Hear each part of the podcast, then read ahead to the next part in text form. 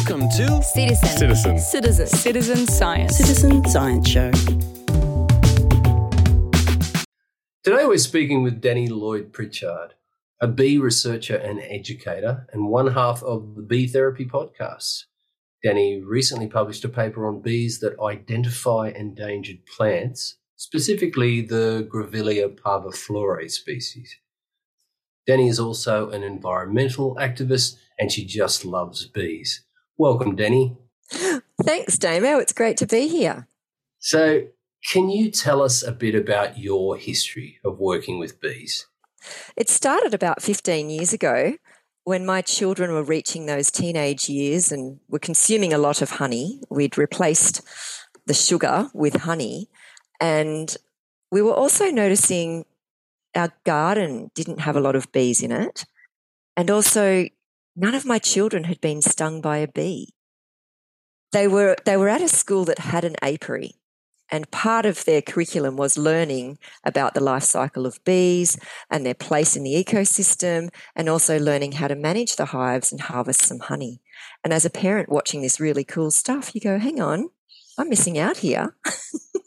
and so there was there was a few factors. It was like, well, first of all, wouldn't it be great if we could get the veggies in our garden pollinated? So there weren't enough bees around. So we recognized we needed some bees.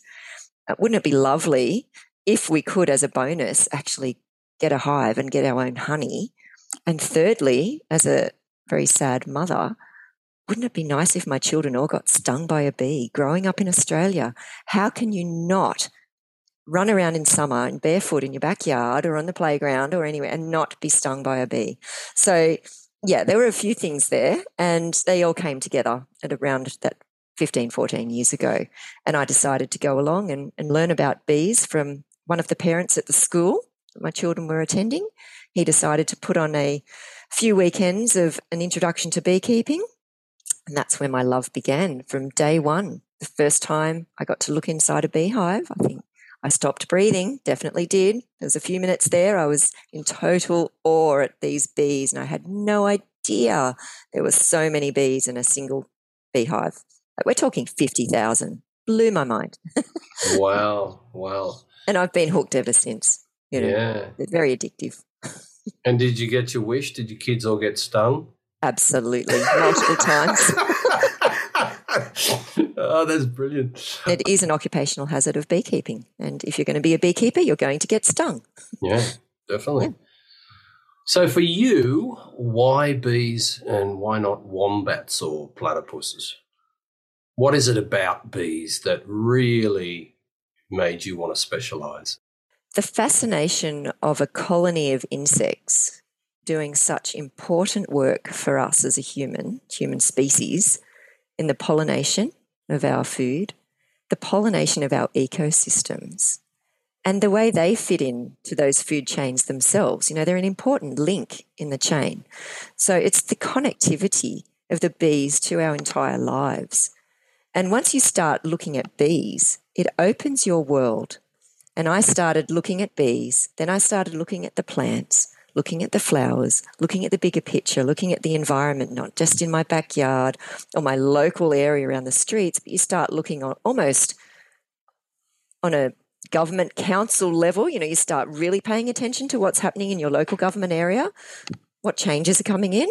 You might even start putting in some submissions against um, certain applications that you feel are threatening the resources of your bees. it really just connects you.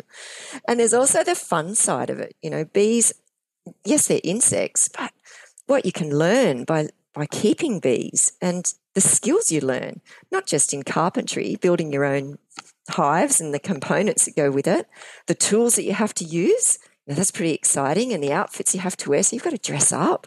And then you, yeah, and then you, you meet other beekeepers and you just form these networks and they're all beautiful. And I think for me, another important factor was it was my time. It was the time to get to my hives. And unless they had a suit, no one else was going to come with me. it's one way to escape the kids if they're annoying. and don't give the kids a suit, right? No. Oh. Look, some people go fishing, some people go golfing. I went beekeeping.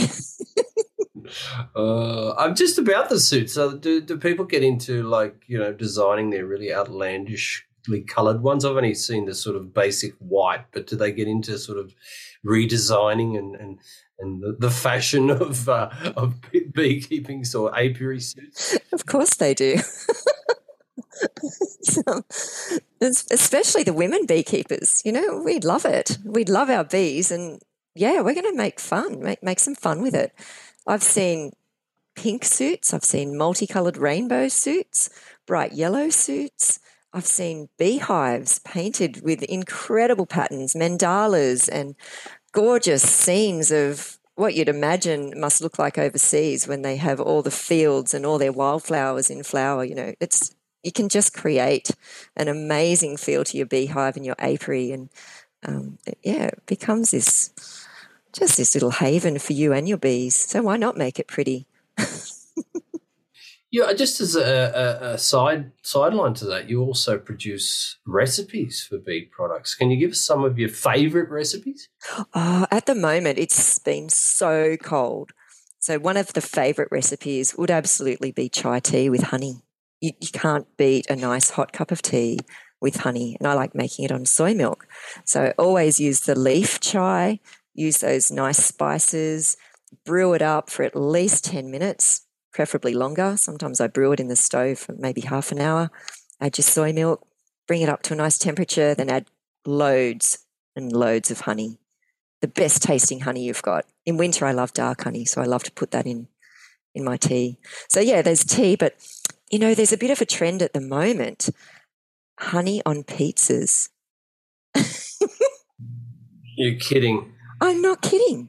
No. Have you tried it? Yes, it works. It works. Oh, I can't imagine that. I mean, it's You'll bad enough to. putting a pineapple on there, but, but but honey, really? Oh, okay. I'll try it. Can you order it from Domino's? No, not yet. not yet, but maybe I'll go and talk to them about it. um, the um, uh, nutritional value of honey. I mean, honey's just natural sugar, isn't it? What what what what else is there in there that makes it so special? I know you're going to kick me for that, aren't you? No, I'm not going to kick you. I'm I'm going to say, you know, there's there's over 200 little components within honey that they've been able to identify. Yes, the majority of it is sugars, and the main ones are your fructose and glucose. But if we could have really identified all the components of honey, I think we would have replicated it by now. And we can't. Ah, okay. Fake honey, what is it? It's just pure glucose syrup. Yeah. It doesn't taste like honey. No. So it's all the enzymes, the proteins, the vitamins, the minerals, all these essences that the bees bring into it that they've brought in from the flowers. Every every flower is different. The nectar's different, so your honey's going to taste different. It's incredible. Yeah, and there's also a little bit of water in there. we have to have the water because obviously there's a lot of water in the plants that comes through to the nectar. Um, but the bees process it in the hive to that delicious product and they bring it down to the, the right concentration, the right amount of water, and they cap it off when it's ready. And when we get to harvest it, that pure ripe honey, it's, it's delicious and perfect. You did mention dark honey. That's an interesting one because I've seen many variations and shades of, of honey, particularly bought at the you know some of the country markets and stuff, and they have the name of the tree. Is the the color of the honey dependent on the tree? Like yes, yes. Age can also determine the color of honey. All honeys will eventually go really, really dark given time. Ah. Mm-hmm. But if it's recently harvested and it's a dark honey that's come out of the hive, yes, that has come from the plants that the bees were foraging on. And if it's come from a large beekeeper, they know where their hives have been placed and they know what trees were flowering at the times their hives were in that position. So they can be fairly sure that the honey that they're taking off will contain a large proportion of the nectar from that particular tree. So you might have bought some yellow box honey. Well, that's a very common yellow box. That's typical table honey. Um, some of your typical commercial brand honeys that you buy they taste the same no matter where you buy it from, in what year you've bought it from. It tastes the same as it did when you were a kid. That's typically yellow box. Oh, okay. Yeah. Right, right. but some stringy barks will give you a nice dark honey. Um, overseas, they have a buckwheat honey is known to be really, really dark. Um, so yeah, they they all vary, and you know, honey that comes off alfalfa and lucerne can be really almost clear. And all those good enzymes and good mysterious ingredients that we still haven't learned enough about are they you know dependent on the tree as well or the the, particular pollen type like if you, you get a particularly honey that's very very rich in, in in nutrients because of the tree that the the bee um, pollinated yeah, it's the tree, but the bees also have their special enzymes that they infuse the honey with. So there's definitely things coming from the bee, but the majority of it's coming from the plants, and it's the nectar that goes into the honey. Pollen comes into the hive, but it's usually kept down in the brood area and it's made into a bee bread, and that's what they feed their babies, and it's the protein source of the hive. So, really, really important for the growing babies to have the protein from the pollen and it'll be mixed with a bit of the nectar. But the honey is the carbohydrates, and that's come from the nectar in the flowers. So, if we're harvesting honey or robbing the hive, as they used to say, I only learned that from your podcast. But anyway, um, there was you had a whole, a whole episode, or most of an episode on, on robbing, didn't you? Um, but I thought that was a really interesting term. But anyway, um, if we're doing that, we are harvesting the honey. Um, are we stealing their food source for their babies? What's the honey there for? If human beings aren't aren't around and they're making the honey anyway, what's it made for? It is as a food source for the colony. In times of drought, times of lack of resources, in really, really cold conditions, say there's beehives down in the snowies right now, those bees can't forage. They can't get out of the hive. It's too cold. So the bees need to stay warm and they need to stay alive and they'll cluster together and they'll keep themselves warm by eating their stores of honey. So, yes, they do need a certain amount of honey left in the hive just in case their resources become cut off. For some reason, they can't get there. There's floods, there's fires, something's now removed them from their resources, their food out in the bush, wherever it is. So they rely on the honey that they've collected and stored. In time, yeah, there, there are times when there's an abundance of nectar and the bees will just forage frantically and ferociously constantly for as long as they can and store as much honey as possible. This usually happens in spring and summer and they actually run out of room. And when you know your bees are on what we call a flow or a strong flow, that's the time to harvest some of their honey uh-huh. because you know they're going to fill it back up. Yes. Within so, days, they've replaced what you've already taken off. Yes. So you just have to time it, know what your bees are doing, make sure we're not about to go into a long cold spell, and make sure you always leave enough honey for the hive. And it's usually considered about a box of honey you'd leave. That makes sense. So the good apiarist will be working towards having a few different hives and harvesting the one that's in the flow and leaving the others to get to that to get to that stage. Yeah. Hopefully, all of the hives in the apiary are on the same flow when it's really, really strong, and that's when you can can harvest quite a lot of honey. And that's what the large beekeepers rely on. The commercial beekeepers is on a strong flow, and most of the time in Australia, it's a eucalypt flow, and that's where they can get their tons of honey. Yeah, but you know, you're watching a hive. You you're watching them constantly. You understand how they're growing or not, and what they need what's coming up.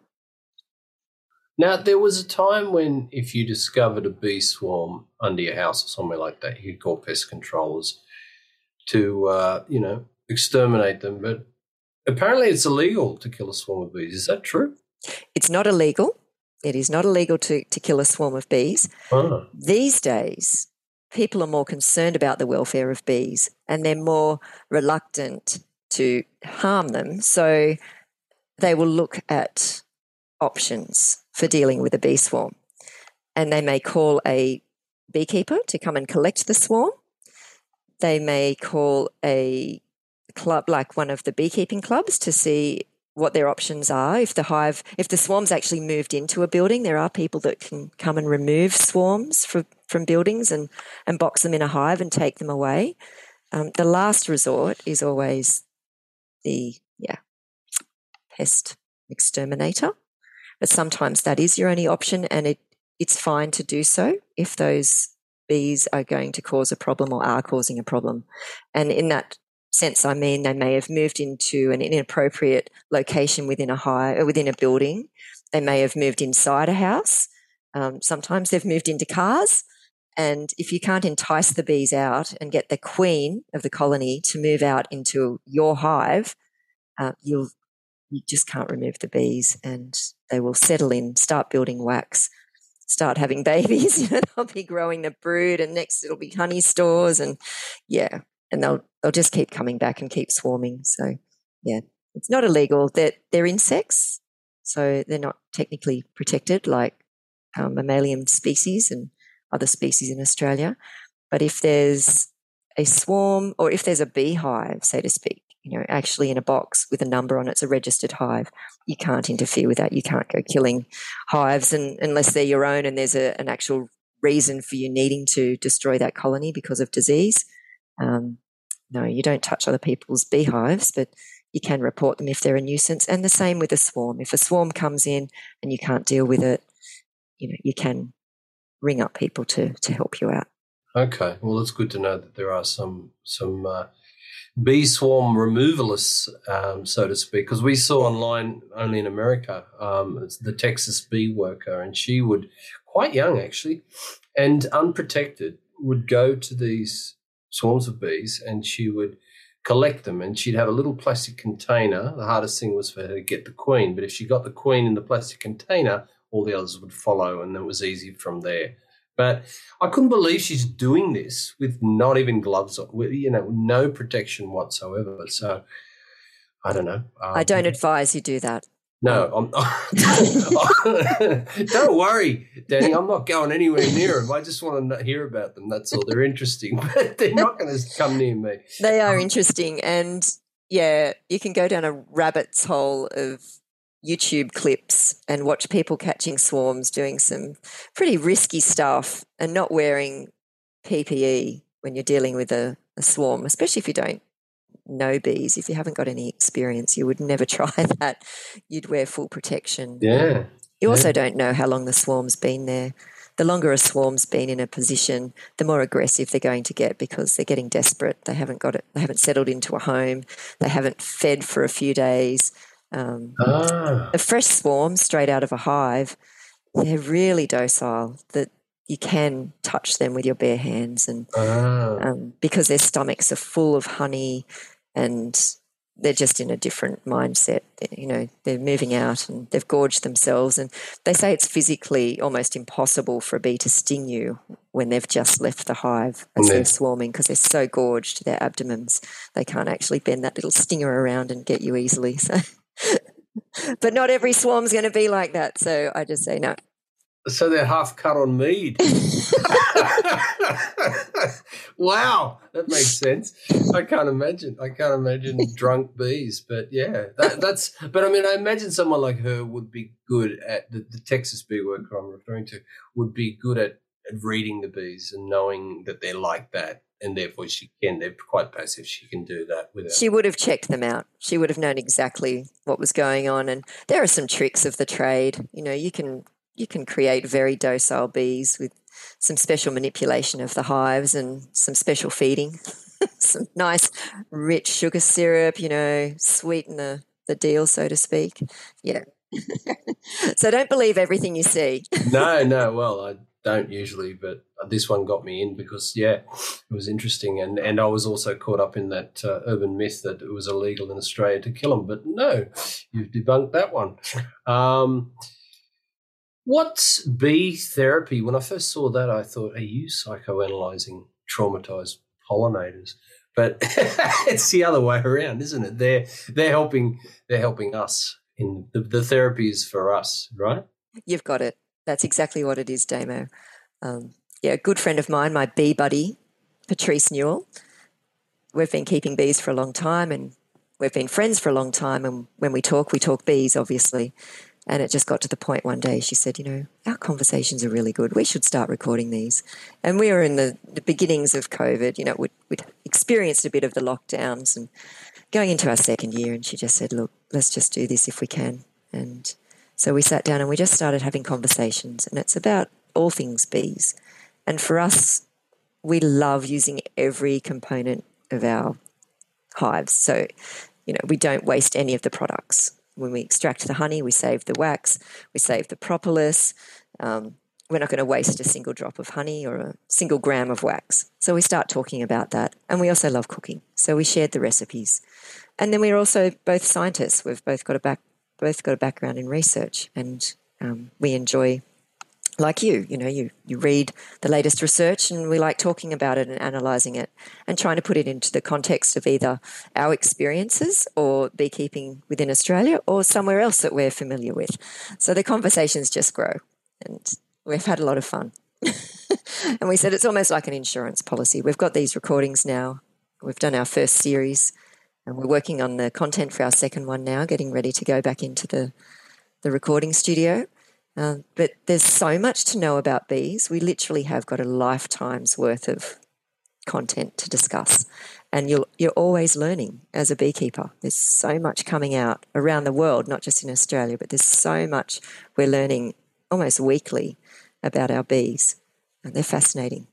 Have, have you been contacted by anybody with the name, the t- a title like that for your podcast? Um, have you been contacted by people about actually you know, training people to get involved with with bees um, for therapy, maybe for depression or for anxiety or trauma or anything like that. Have you have you actually been contacted? yes, that? yes, um, and also had quite a few inquiries as to whether our is our podcast about apitherapy, so the application of bee stings for you know medical conditions, and it's not about that. Um, the therapy you're referring to, yeah, that's it's probably where it came from. You know, talking about bees has been and keeping bees and working our hives and just being around our hives has been therapy for a long time for various reasons in our lives, whether it's just to cope with family and stressful life situations with kids, just have some time out from your research and your work, um, and just to be, yeah, just to be in nature really and, and connected, feeling connected. But yes, I've got a background in education with an education and training, and particularly training beekeepers. That was my most recent activity in the training space. And there were students of mine that suffered from post traumatic stress disorder. We also had people with various disabilities that were taking up beekeeping as they could no longer continue with their um, previous work. So they were retraining and looking for skills and an outlet to cope with their various conditions.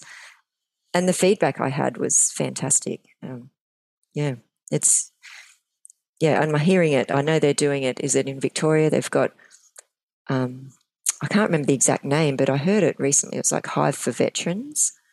So, yeah, yeah, returned veterans. They're they're getting into beekeeping, and they're and there's also the program for jail. There's a program for beekeeping in jails. Prisoners, wow. Yeah, down great. in Victoria. So it's, it's a therapy for them as well, you know, definitely. And you're, you're learning really practical skills. And when you come out, you know, a beekeeper is not just about the bees, like we've talked about, it, it's about the plants, it's about the entire environment around them. Mm. And you learn a lot. Once you start watching bees, you're taking notice of what plants they're interested in, what they like, and you're going to start wanting to plant more or or look for what's around your area and you become this naturalist almost or a phenologist is what I call people. You know, when you're a beekeeper, you're you're watching nature. You're watching the cycles of nature and the cycle of your bees. So you are a phenologist. Okay. Um, got a, a, couple of quick questions on just um, all things beekeeping. Oh, you mentioned it earlier. What's a propolis? Propolis is like the glue that sticks everything together inside the hive. And it's made by the bees. It's a combination of wax that they produce in their body and resins that they collect from plants. And they mix it all together and they fill up little cracks in the in the hive if there's little holes showing, and they can create tunnels through the hive, which like funnels the air and circulates it around the colony. Wow. It's incredible. They create their own air conditioning system within the hive using the propolis. But the propolis has been shown to be extremely high in activity against like microorganisms. So it's it's a medicinal product, and there's a lot of research going on into that. You might have seen it actually. You can go into pharmacies and certain shops now, and propolis is now an ingredient in a lot of toothpastes and certain, yeah, creams, cosmetics. Yeah, they're starting to use it. Right, great. Um, another quick one. What's the average life cycle of a bee? I mean, I guess it's different drone, worker, and queen, right? But let's say the good old worker. The good old worker. About six weeks. Uh, six weeks, man. From egg to the final flight. right. And the, the queen? Yeah, they say two to three years on average, sometimes longer. I've certainly have one had had a queen live longer than three years. Wow. And the drone? Yeah, depending on the season, but they can overwinter, so they can go a few months. Okay. Once again, the poor old worker suffers the most. Um, short, short life. The boys can actually suffer a bit too. Can they? It depends on the season. Usually, by the end of autumn, the majority of the drones have been kicked out of the hives. The girls don't want to feed them anymore. They're going to save their stores for winter. Fair enough. Fair enough. They can join the workers and do some work. Um, do, do is it? I mean, we all have heard that native bees don't sting, but are there any varieties of native bee that does sting, or is that totally an urban myth and they do sting? They do sting. Ah, there you go. Except wow. for the eleven species of stingless bees. Obviously, they don't sting. they always drop the stingless yeah. when they talk about them. Yeah. So, yes. so, yeah. So the majority. Only the females. Only the females have the stinger. And in our native bees, like bees have evolved from wasps. So if you've ever been stung by a wasp, you know they can sting you multiple times. They're not like the honeybee that loses its stinger and it's got the barbs and it gets stuck in your sting, uh, in your skin, and they die. Um, our native bees could can sting you multiple times and not die because they're like a wasp. But very rarely will they sting. You know, our honeybees are stinging us because they're protecting a nest. So it's usually only bees, native bees, are only going to sting you if you've trapped them. So maybe they flew into your hair or, you know, got caught in your shirt or something like that or in your hat. Uh, you didn't see it, it was on a flower and you picked up the flower and squashed it and it, and it will sting you. Right. Um, and the larger the bee, obviously, the, the ouchier the sting. but yes, they can, but it is very rare. They don't attack. What about pesticides in terms of the residual effects of certain pesticides that can be damaging to bees? Like, I mean, obviously, not pesticides directly you know, with bees in the line of fire, but just the residual effects of certain pesticides in oh. agriculture. Oh. Are there any? Are there lots? That oh, there are. Bees, Look, really? That's a huge topic of research, and certainly in the last oh, 10 years, we've been hearing more and more about the neonicotinoids that are contained in some of the pesticides, insecticides, and they've been shown to definitely harm the bees.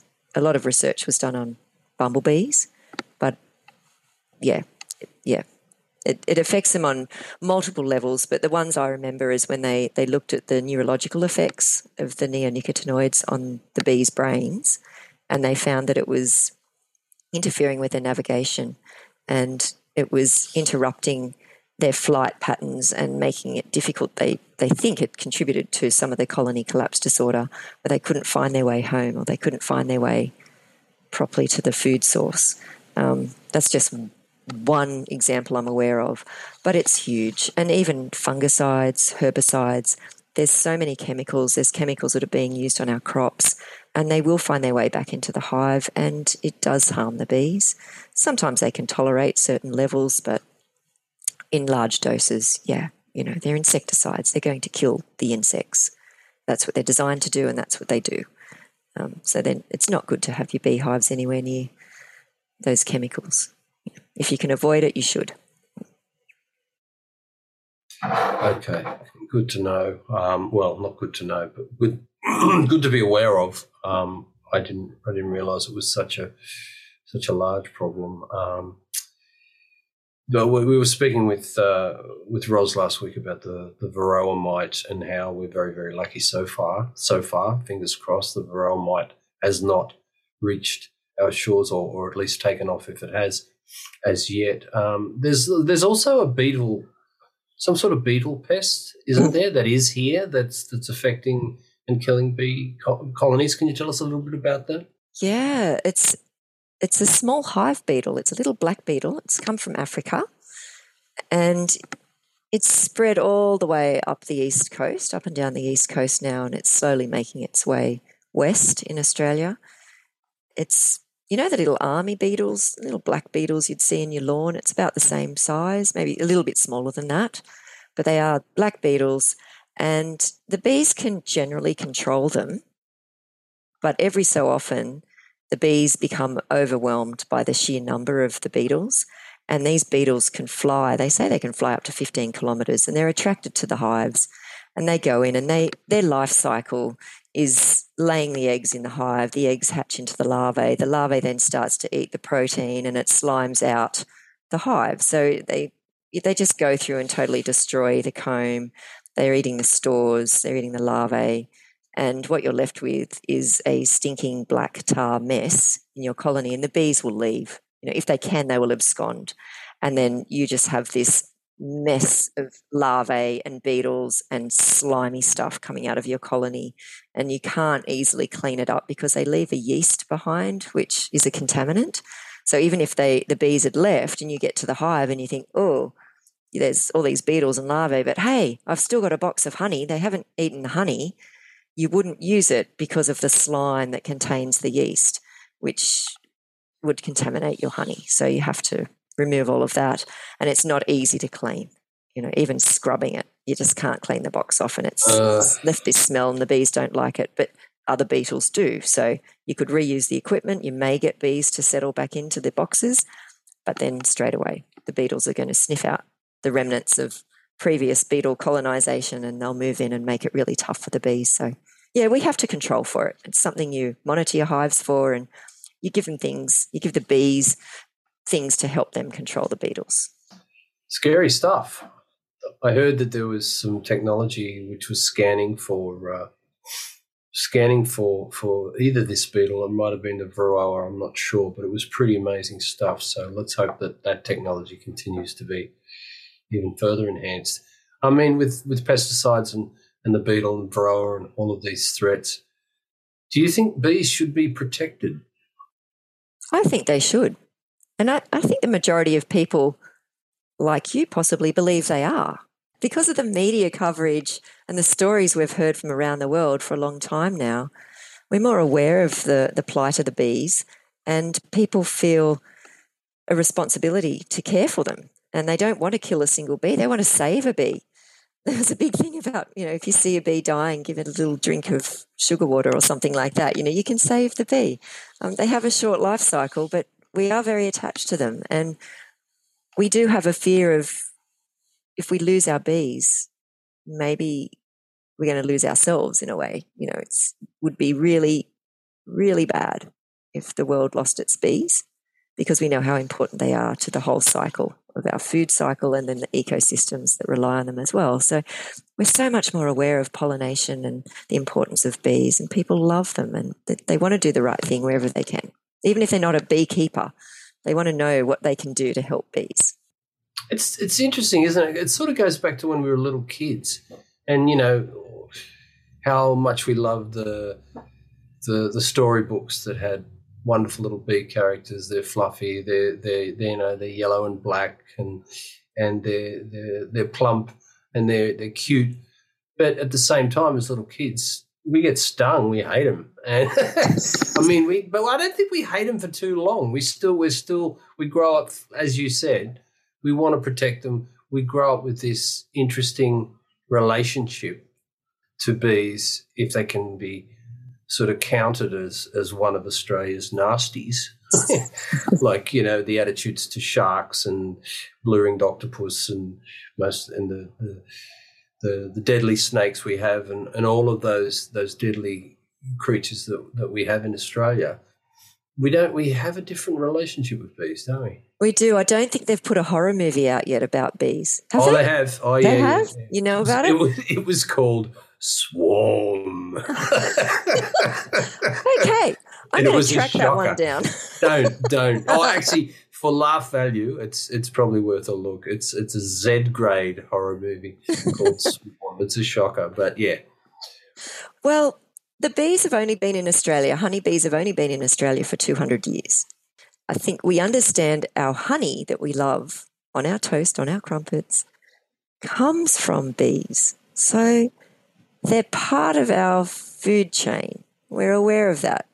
Even if we don't fully understand how they operate and what their needs are, I think if you eat honey as a kid, you know, you understand it comes from bees, therefore bees are important.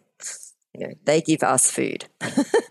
so if that's the only understanding and respect you have for the insects, that's fine. It's a start. And as you get older or wiser or more interested, then you may start to see more of those connections and realize, hey, there's a lot more we could do to protect our bee species. Yeah. Yeah, fair enough. Um, oh, we're going a while. We could talk all night about this. It's it's a great topic. It really is, and it's something that before we got involved in this, it's something that I I didn't realize the depth of of interest that this that this topic sort of generates. It's it's fascinating. Um, are there any dangerous like I mean you're an educator, you've been asked lots of questions, and there's probably even more misconceptions than some of the ones I I raised tonight. I mean, are there any dangerous misconceptions about bees that need to you think you need to set us straight on? Dangerous for bees or dangerous for people?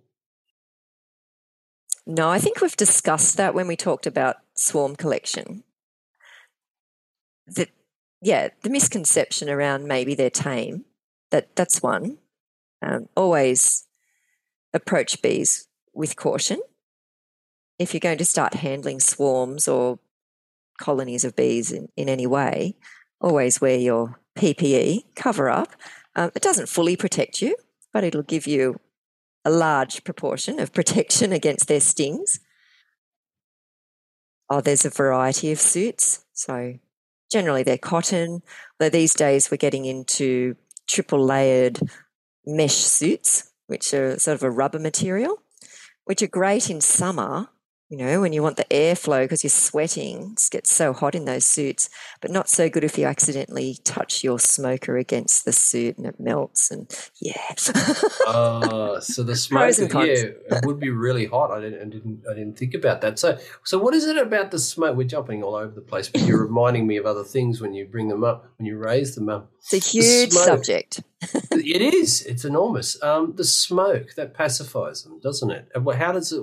I mean, is there like marijuana in it? what What is it about smoke that, that, pacifies them? Yeah, people have tried that. Um. I bet. I bet. Hey, man, I got my whole my whole yeah. swarm. Happy beekeepers, happy bees. Yeah, that's right. it's yeah. There's a few theories out there, and nothing's definite from what I can understand, but certainly the, the smoke is used to distract the pheromones, the scents, the alarm pheromones that may be put out if a bee was accidentally squashed or stung you and released its, uh, you know, it's an alarm pheromone, a chemical. So the smoke's going to help break up that scent so other bees can't follow suit and all of a sudden you've got you know 20 bees on the same spot that you just got stung. So the smoke's good for that. The smoke definitely drives the bees down into the hive. So when you start to work a hive you start from the top you take the lid off and you give them a puff of smoke and you can see how the bees respond. Most hives and most bees should respond by going down. And they're going down towards their brood to the babies and they're going down to their stores and the more smoke you give over time, if you've been giving them too much smoke or the smoke's too hot, their behavior and attitude might change. And all of a sudden, they're letting you know they've had enough and they'll start to race all over the hives. And you might get some bees jumping up at you, at your face, and hitting you, and basically saying, All right, close this up, get away. Um, but yeah, no. most beekeepers use smoke. Mm. Useful tool. what a fascinating subject and what a what an awesome podcast this will be. I think, Dani. Thank you so much for uh, for spending the time with us and sharing all of this info. I really enjoyed it. I want to do part two, but we have to say goodnight. That's so, okay, Damo. No, you're welcome. I was just going to add, though, one last thing. You guys are into citizen science, and everybody can be a citizen scientist when it comes to bees. There is so much we don't know. And there's so much you can learn just by watching bees in your own garden, in your own backyard. And there are now heaps of Facebook groups you can go on and you can load up photos that you've taken of bees and get them identified. So, and, an, and a great app that people are getting into now is called iNaturalist. iNaturalist. Yeah. So it's developed in California, but it's used around the world. And there's something like thousands, 4,000 or more actual scientists using iNaturalist and gathering the data. So you can be providing biodiversity data for scientists to study. And like I was saying before, beekeepers are also phenologists and they're following the cycles. So if you just watch what the bees are going to, what flowers they're going to, what time of year those plants flower, you develop this calendar of the cycles. And that is really important information for scientists as well, especially now we're moving into climate change. And so watch the changes happening in your backyard, record it, and there will be opportunities for you to share that and contribute to science so that we can understand what's really going on in the bee space. That's fantastic. Some great pointers there with the Facebook page and the iNaturalist. I think that's one title of an app, of citizen science app that I've been looking for for a long time. But it eluded me. And um, thank you for that because that's the big one, isn't it? That's the one that just uh, they used a lot during the bushfires here for you know finding uh, near extinctions of certain species and birds exactly. and, and, all sorts of things. It's an amazing app. So, iNaturalist, that's great to know. Thanks for that uh, for that that pointer. Um, and thanks again. Um, when is the next series uh, of your podcast? When are they they going to air? The next uh, the next batch? Once we've recorded them. So we yes, we're we've we're working on the content now. We're just lining up dates to get into the studio. We find in winter is a good time for us to do our recordings because we're not actually working our bees. That's a quieter time, and that's when bee conferences and everything happen. June, July. It's the quieter time, and that's yeah. when we'll start to do some recording. So hopefully, spring. Yeah, all going well. Well, we're looking forward to it. Um, thanks again so much, Dani, and um, we wish you well, and we'll, we'll see you um, at the Native Bee Conference. Looking forward to it. Time. Yeah, yeah, yeah, we can meet face to face. Oh, real life. Yes. Yes, yes. No video, no Zoom. That's great. Thanks, Damo. Thanks, heaps, Dani. Bye bye. You've been listening to Citizen. Citizen. Citizen. Citizen Science. Citizen Science Show.